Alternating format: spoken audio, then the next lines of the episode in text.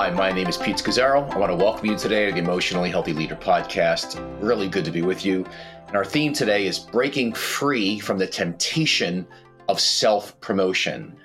Breaking free from the temptation of self promotion. It's a vast theme. Now, I think we're very aware in the 21st century with all the new technologies of this temptation. I mean, with Instagram, TikTok, YouTube, Twitter, Facebook, you name it, emerging technologies that uh, there's this sense with the, my success is dependent on the extent of my influence, how people, many people know me, how many followers I've got, and how many invitations I get to re, to speak outside, and and and so it's the size of my influence, not just the size of my ministry, and then I'm looking, and then really actually the amount of praise and affirmation I receive and how that compares with other people. And so it's a, uh, this, it can be crushing. Um, this struggle of how do I not promote myself, but yet it seems like everything is so dependent on it, and and so the it's crushing because it just squeezes the life right out of us, the spiritual life out of us, and it distracts us and clouds our vision from God's unique plan for us, and it just kills joy, kills contentment as we're looking over our shoulders and comparing ourselves. And, and our doing ends up getting out of whack. We end up saying yes to things that we really, God's not inviting us to say yes to. And we violate limits. We find ourselves in territory of doing things that it can feel like we're spiraling out of control and our inner life ends up suffering. Um, and we're more busy or way more busy than God actually intends. And so this temptation, this deadly temptation of uh, self promotion uh, confronts every one of us. And, and actually, you could look at the, the desert temptations of Jesus in the wilderness, everything from you know turning the stones to bread, or jumping down from the temple so everybody notices him, or uh, you know bowing to Satan for a moment so that his success will be instant. Uh, and he can avoid suffering. There's really a similar theme in all those temptations, uh, and that is to use his power uh, and anointing and gifting for his own ends, taking control of himself and exercising that power apart from the Father, apart from the Father's leading. Uh, and so he get popular quick, he can get successful quick without suffering. Uh, he can he can turn these stones to bread again, using his own power and giftings to make something happen ahead of time. And so, in, in some ways, you could sum up the temptations as uh, another angle, which is there is a deadly temptation of the evil into all of us, which is that deadly temptation to promote ourselves uh, in an inappropriate way. It's, and so we, like Jesus, have been given a uh, a belovedness uh, uh, by the Father. You are my beloved daughter. You're my beloved son, with whom I'm well pleased. So Jesus is loved. You're loved and beloved, and that boundary is is is that relationship with the Father Jesus had, and he was not to deviate from that loving union, that oneness with the Father. Well, in the same way, we are in a boundary relationship where everything we do and say is boundaried by the fact of we're in a loving relationship with the Father and we follow him. We we let him allow him to guide us and lead us. And we don't get outside that boundary and take control or use our power inappropriately. And the temptation is to do that so we get results quickly and so we're to stay aligned like jesus so it's a temptation for every person uh, especially in leadership in the church, paid or unpaid, pastor or volunteer, because it ends up feeding our false self. And again, it, it gets us out of line. I, I've been hearing since I early days of becoming a Christian of, oh, I struggle with people pleasing from Galatians 1.10. And uh, yeah, but it's deep. This is deeper than that. This is wider and much more nuanced. We're talking about an ancient temptation that began in the beginning of history uh, in, in the garden that faces every leader, and you will face until your last breath because we're dealing with powers and principalities of, of darkness. It's a big one. So, in this podcast, I want to explore four ways to break free from that uh, temptation, that deadly temptation of self promotion. As we're leading, and, uh, and again, we find it all over in the world, all right, from arts to politics to uh, business world to influencers in the world, social media. Uh, the problem is it's so deep in the church, it's so seeped into us that it's almost like we've become part of that as well. And and yet God calls us to another way of living and operating as public figures serving Jesus. So now again, it's really interesting to look at the Gospels uh, in the first century and Jesus' confrontation with the religious leaders, the scribes, the Pharisees, the Sadducees, the teachers of the law, and, and his consistent conflict with them. And he accuses them over and over again of having crossed a line into self promotion. And he says to them, Woe to you, Pharisees, because you love the most important seats in the synagogue and respectful greetings in the marketplace. And he says, You're concerned about your own self promotion, your own status, how you're seen by other people. And uh, we would say today, you're so concerned about how many followers you've got uh, and how many folks are clicking for you, that they like you on Instagram. And Jesus says in, in Matthew 23, everything they do or everything you do is for people to see. And I ended up doing a deep dive and just Jesus' confrontation with the religious leaders. And I recognize that one of the key themes here is Jesus going after them about the fact that they crossed a line into this self promotion. In John 5, he says, How can you trust me if you accept praise from one another and not make any effort to get praise from God? And, and again, honor and status were a, a, an overriding gigantic issue in the Roman Empire uh, in the days of Jesus because wealth and uh, was a way of accumulating status and a sense of power and how you were seen in society. And, so Jesus was always lifting up the poor, the beggars, the lepers, the blind. People on the total bottom of the social ladder. Uh, but he was going after folks who were finding their status and honor in the societies. And so he says that the Pharisees, who he says they loved money, and uh, he says you you justify yourselves in the eyes of people, but what what what people highly value is detestable in God's sight. He says in Luke 16, he goes, "Woe to you!" And he calls them hypocrites, you Pharisees, you religious leaders, because you're like a whitewashed tomb. On the outside, you look fantastic, you look beautiful, but inside, you're full of bones, dead bones, and everything unclean. And so Jesus himself completely rejects finding any sense of status or promoting himself and, and, and he rejects it completely. This temptation is self promotion to follow the Father. And then he says to us, every disciple must die. Take up your cross and follow me. So there's an invitation to die with Jesus, to, to again, the world. We see that in Paul I'm crucified with Christ. Nevertheless, I live. Yet, you know, not I, but Christ lives in me. And he goes, I, you know, may I never boast except in the cross through which the world has been crucified to me and I to the world. So Paul's got this tremendous sense where he's dead. Uh, and, and we see again this tension all through church history with religious leaders and what, what became the monastic tradition, the desert fathers and mothers. And then through church history, there's a stream of rejection of self promotion. Uh, so, for example, the desert fathers and mothers would talk consistently. If you read their sayings, they would say, you know, if you do not become dead, uh, like those who were in the tomb, you can't grasp certain sayings. And you know, they were asked, for example, in different settings, you know, how do I how do I love my neighbor? And and uh, and, and, they say, as their father said, if you don't think in your heart that you're that you're already dead for three days, uh, you can't understand that either.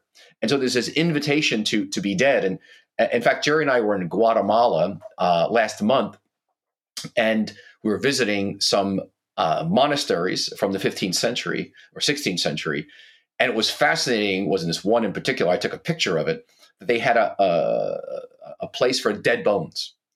And uh, right there as a place to visit because it was a reminder, good Benedictine spirituality, that remember your death every day, to keep that before you.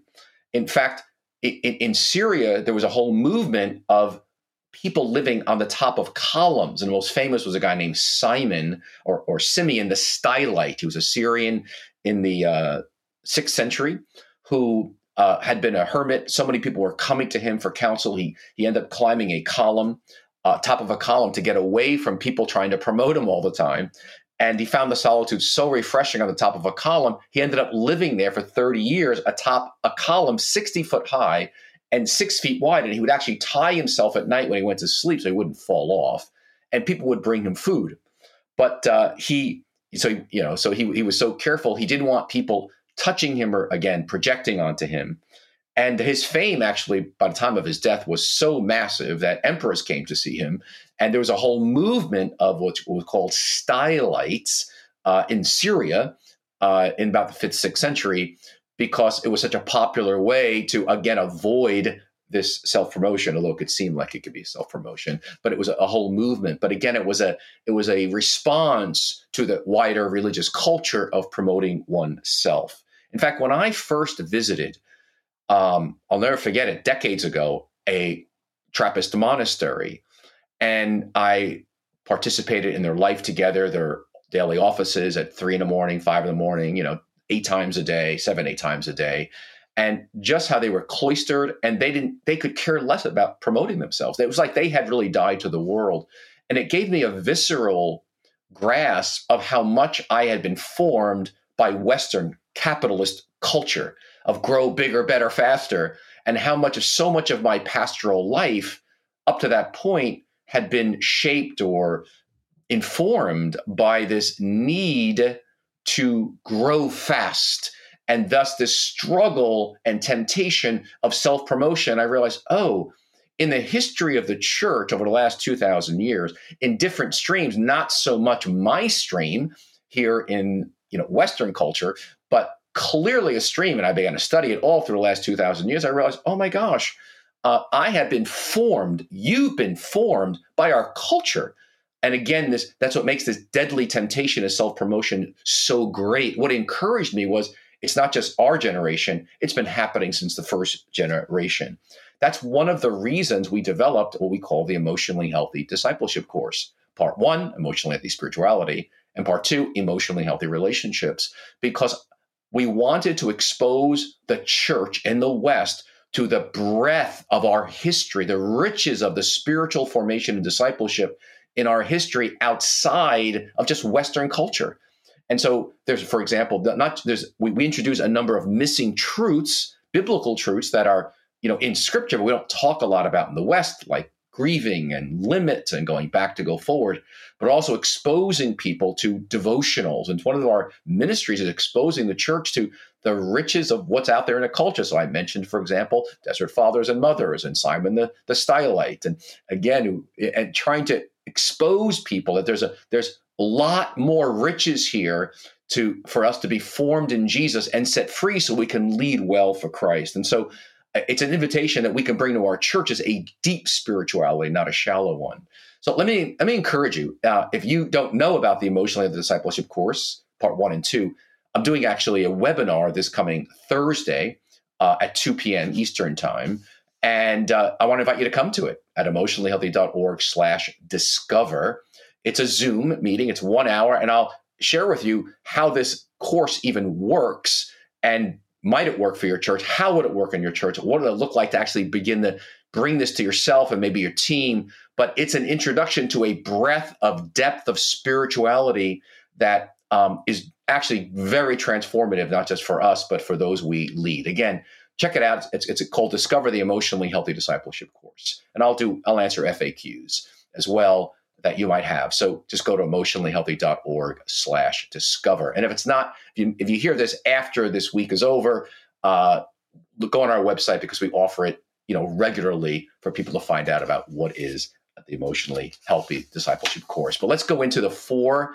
How do I break this thing? What are the four elements uh, so I can get free? The first is this: we must do the hard work of discernment and self examination as we speak publicly, engage social media, and lead other people. So, the first thing we got to do is engage and do the hard work of discernment and self examination. Uh, I was recently asked a question by a pastor. He goes, Pete, how, how do I engage social media? I see you engage social media uh, where I don't cross a line into self promotion. And uh, then another pastor asked me, and Pete, not only that, is that a struggle, but the people in my church are following all these amazing people on social media. Uh, and it makes me look like, and our church look like we're losers or we're, we're nowhere. And uh, so, absolutely, that's part of the temptation to, to self promotion. And I'm very aware that uh, there are churches being built on social media. I mean, I, it's not uncommon to have a. I heard of one pastor actually had six people full time doing his social media. That's how much he was building his platform and the church through that means. And so I'm actually again I'm I'm pro social media. It just has to be guarded and boundaried. Uh, again, because it's so you know dangerous, it's so powerful, it can suck us in, and the temptation to compare ourselves. So I think in general, we need to engage social media. Uh, all of us who are in public ministries for Christ, because it's part of the way our culture operates. But we must have no illusions about the powers and principalities in it. Uh, and that can easily grab hold of our hearts and again crush the life of Jesus right out of us. And and so it takes discernment. So when I see, for example, a young person becoming famous way beyond their character or inner life, and I get extremely concerned. They may be functioning as a elderly apostle in the world, but actually do not have the life yet to be in that role. And the social media and self promotion has so elevated them that it's taken them into a very dangerous place. And so it takes discernment and wisdom uh, and great self awareness of a deeply formed life to do this kind of discernment. So, what I do, again, in my case, I'm not pastoring a local church any longer, but what I do do is I, I actually uh, have a person who does it for me. I actually give it about an hour per week, and uh, I craft based on what we're doing as a ministry uh, the social media posts for that week, and this person actually posts them for me throughout the week. And uh, I don't want to give it more time. I recognize it's got a place of importance um, because I am in a public ministry, and most of us, most of you listening, are in public ministries. But I've got to be very careful. Now, what's been a very helpful image for me to keep myself grounded in discernment is uh, the incarnation. I think I might have mentioned before in other podcasts. Malcolm Muggeridge, the BBC journalist uh, of the 20th century in Great Britain, uh, he did a number of lectures on Christ and the media. It's one of his themes of, of his life as he became to Christ. And he regarded the fourth temptation, he called it the fourth temptation of Jesus, the wilderness, was, was to pull out from the incarnation and go big over the whole Roman Empire versus staying anchored in Galilee in Nazareth was his 12 disciple in this mustard seed kingdom. And, uh, and the temptation was to be puffed and self-promoting. And I, I love that. I actually, I, I the importance of our local work. Uh, most of us are pastors and or leaders in local church ministries, and, and it's it's hard. It's it's we're under shepherds of Jesus, and but we are called to incarnation, uh, uh not just the whole world. We're called to where God's placed us, and to be faithful in that. And so our most important work is to be guarding our hearts and watching out for the seven, eight deadly sins. Now, it's interesting. One of the ways they measured success in the church fathers, the early centuries of the church, was uh, really one's own holiness. And so they were constantly on the watch for what was called the seven or eight deadly sins. Things like pride and, you know, where I step over the line and I'm looking for glory for myself and not glory to God. And I'm watching my heart for things like gluttony. And again, they describe gluttony as not just about food, but being discontent with the with what God's given me, or uh, wrath. Find myself ir- being easily irritated by what's happening around me. So watching one's heart for that, or or spiritual envy, being unhappy when others are prospering and I don't seem to be prospering, or or greed. Again, not just love of money, uh, but wanting other things in an inappropriate way, coveting or sloth, running away from the hard things, uh, and not embracing the, the crucifixion, the, the, cross, and God's way of life that comes through suffering and death. Um, in other words, that God's using the temptations and, and our work on the seven deadly sins on our own heart as we're doing discernment and self examination. We're watching ourselves and recognizing our limits, that we don't want to cross certain lines because of our own struggles that God's pulling out of us some things about our own self will and uh, transforming us. And though He puts these limits around us, and He's not just restraining our flesh, He's pulling things out of us. I, I'm, I became very aware over time that in my own discernment that God had put me at, at New Life Fellowship Church in Queens, New York for 26 years in basically obscurity. Queens is New York is like the other side of the tracks. And I remember I wrote my first book and I remember the editor telling me, book, nobody was buying the book. And the editor said, listen, P, you have to understand, you live in Queens. And he said it very nicely. He was a friend of mine. He goes, "You're basically a, a nobody. You don't you don't have any platforms. No one invites you to speak anywhere." Um, and I just remember realizing after he said that, like, oh yeah, this is where God put me, and this was a gift. It was like a Jacob moment when Jacob says in Genesis 28, oh, after in the whole experience of Bethel where he meets God, he goes, oh, the Lord is in this place, and I was not aware of it. I realized, oh, God's in this place where He has placed me with all these limits here in pastoring our church. Uh, and I'm not flying and traveling all over the country or the world, but it was a gift to keep me grounded and God doing His work in me. Uh, and God took care of it. So first, it's just I do the hard work of discernment. That's the first way I'm going to break the power of this temptation to self promote. Uh, but the second is it really gets into we're going to call I'm going to call it know your shadow.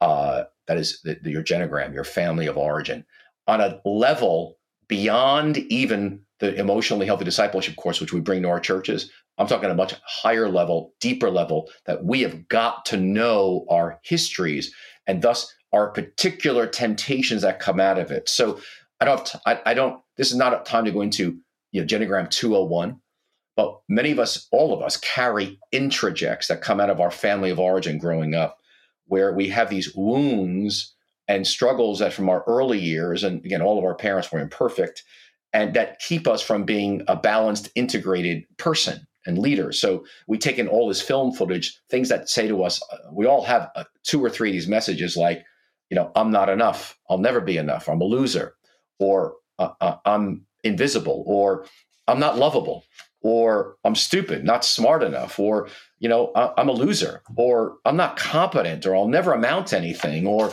or you know what I'm behind and I always will be behind, and I'm damaged goods, and I don't know what I'm doing, or I'm being rejected, or I'm being abandoned, or I'm being criticized.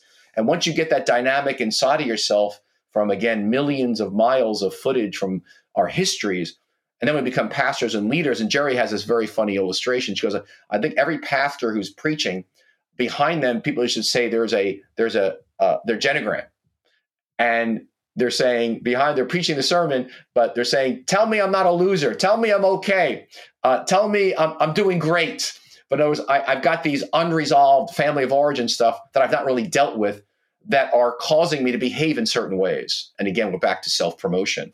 Because once you get that dynamic inside of yourself that I'm a loser or I'm behind or uh, people don't think I'm, I'm very good, uh, we end up playing that out in different situations. And uh, so I've got to become aware and do that kind of inner work uh, and get free. And I become aware of it. I make and I become what's unconscious become conscious. Then I can make a decision to say, where's this come from in my history? And then I begin to move in an opposite direction and say, I have this feeling inside of me but I'm not going to respond to it. And I'm going to do again God's will and stay in love and union with the Father. Um, and so I've got to again do that deep inner work and break it so I can get free. So again, I want to do the hard work of discernment in my own spiritual life, and then secondly, I want to know my shadow and the particular roots of my shadow, and perhaps a couple of messages that I've got deep inside of me that again drive me to make decisions that aren't necessarily what God's inviting me to, but unconsciously I end up doing it because I'm unaware. Then the third, again, these are all related. The way to break this deadly temptation of self promotion is is I've got I want to cultivate a deep, loving union uh, with Jesus, with God, um, and it's going to free me. I, there's no getting around that. In other words, that the number one job description for every one of us, and you listening around the world, we all serve Jesus in so many different areas. But for every one of us, our number one task on our to do list or our job description is to be with God, to prioritize deepening our relationship, our loving union with Jesus. Uh, silence, stillness, scripture, cultivating a life, a framework, so that the radical truths of Jesus have space to deeply transform me. Listen, again, we're all being influenced and being formed by the world around us. And so we've got to create a life where we're cultivating deep, loving union with Jesus. That is no small task when you're in leadership and all these demands are coming at you. Very challenging, uh, but it's life and death. And so I like to say, just put it number one on your job description. What am I going to do to be growing and maturing as a as a as a follower of Jesus and as one who's leading for Jesus so that I'm anchored um, being with him out of which I do for him. I've slowed down my life. And that's why we've created this thing called the School of Emotionally Healthy Leadership for pastors and leaders. And it's actually a deep dive in, in forming you and new habits and ways of functioning as a leader so that I am one, I'm growing in my discernment, number one. I'm knowing my shadow number two, my genogram stuff, but I'm also creating a life where I'm cultivating deep loving union with God and I'm not just skimming on the surface. And so I want to invite you to consider applying for that. We have a few spaces left. We actually begin in a, another month or two. And uh, uh, check out the School of Emotionally Healthy Leadership. It's a you have to apply to get into it. There's limited spots. It's an eight week semester. It's all done by Zoom. There's actually tables. Part of that course happens in the United Kingdom, Europe. Australia, New Zealand, as well as Latin America in Spanish. Uh, but I want to invite you to consider applying, look at the syllabus, what's involved. But it is a deep dive, uh, two and a half hours every week. You're in a class uh, and you're actually being formed deeply into a new way of leading out of deep loving union with God. So again, check it out at emotionallyhealthy.org slash leadership school. That's emotionallyhealthy.org slash leadership school. Each of us needs to protect that desert place with God. And my favorite story, one of my favorite stories, is from Anthony of Athanasius, uh, the father of all monasticism. Uh, and when he received an, a letter from the emperor to come to the emperor Constantine's place to visit him in Constantinople, and he wondered if he should go. And then a wise brother said to him, If you go, you'll be called Anthony. But if you stay here in the desert, again, cultivating loving union with God and not rushing ahead, you will be called Abba Anthony. In other words, he ultimately neglected, he, he rejected that invitation to go to the capital city to meet with the emperor because he recognized if he was going to grow into a deep spiritual leader, he needed to monitor his external and his internal activity. And he needed a lifestyle of slowing down for loving union with, with the Father, out of which he then led and served others, which eventually did after 20 years and was a great blessing to the world. But we need spaciousness uh, to know what's happening inside of us to discern that. Again, the most loving thing you can do for the people you love and lead is to invest in your loving union with God in Jesus. Nothing more loving you can do because it oozes out and impacts everybody around you like a lovely aroma. But there's one more key thing to break the power of this deadly temptation of self promotion for, for us the rest of our lives, and that is to discover and to remain in our sealed orders. In other words, we remain in God's particular purpose for us in this season of our lives. Again, everything flows out of the sense of we're beloved. You're loved by God. And that and you're in a relationship with with with God in Jesus, with the Father. And so that relationship, because you're in it, has certain boundaries to it and limits that we're not to stray out or off of. And so we're to we're to follow him and, and stay with him. And it's not easy to remain faithful when you feel these powerful seductions and temptations uh, especially when you're shepherding other people, which is just hard work, which is difficult. It's not fancy, it's not glamorous, it's not quick fix. I mean, pastoring and leading other people is slow. Just think of Jesus' discipleship with the 12. It was slow. And he was the most powerful human being that's ever lived on earth, completely filled with the Holy Spirit. And and uh, and so remember, a student can't be above their teacher, nor a servant above their master. And so that deadly temptation will be around us throughout our entire lives. And you say, I can't do it, Pete. I can't. The, the, the, the temptation of self promotion is so great around me. But I want to encourage you that the Holy Spirit rests on, on rested on Jesus, and he was able to stay faithful. And so can you, and and and so can I. Um, just think of Mary, the mother of Jesus. I, I just love her example because she followed the father's sealed orders for her as the mother of God, the one who was going to birth the Messiah into the world. and she doesn't follow her own agenda. She she stays in her lane. Her I like to call it sealed orders from the Father. And so as things are unfolding in her life, she doesn't understand what's going on, whether it's the angels singing or the wise men coming to the birth of Jesus or um, Jesus in the temple for three days or he's lost. And but she's it says she uh, she's continually pondering and treasuring these things in her heart. She doesn't know what's happening, but she's staying with the Father and she's treasuring what's happening in her heart and she's allowing God's will to unfold in her life. That is no easy task. And it's a great example of us to discover and to remain in our sealed orders with the Father and God's purpose for us in, in this particular season. Listen, there's a light, easy yoke available to you and to me. Uh, it's not hard, it's not confusing, but I want to close with a very simple illustration from nature to kind of encourage you to stay the course, uh, follow Jesus, and to not surrender give in as you navigate this deadly temptation of self promotion. And uh, we see this theme in scripture. Abraham goes to Isaac, Isaac to Jacob, Jacob to Joseph, and then you've got Moses to Joshua, Elijah to Elisha, etc. And so, in the same way, you're going to pass on what God's given you to do in your life to someone else. It's going to follow you. Another generation will come.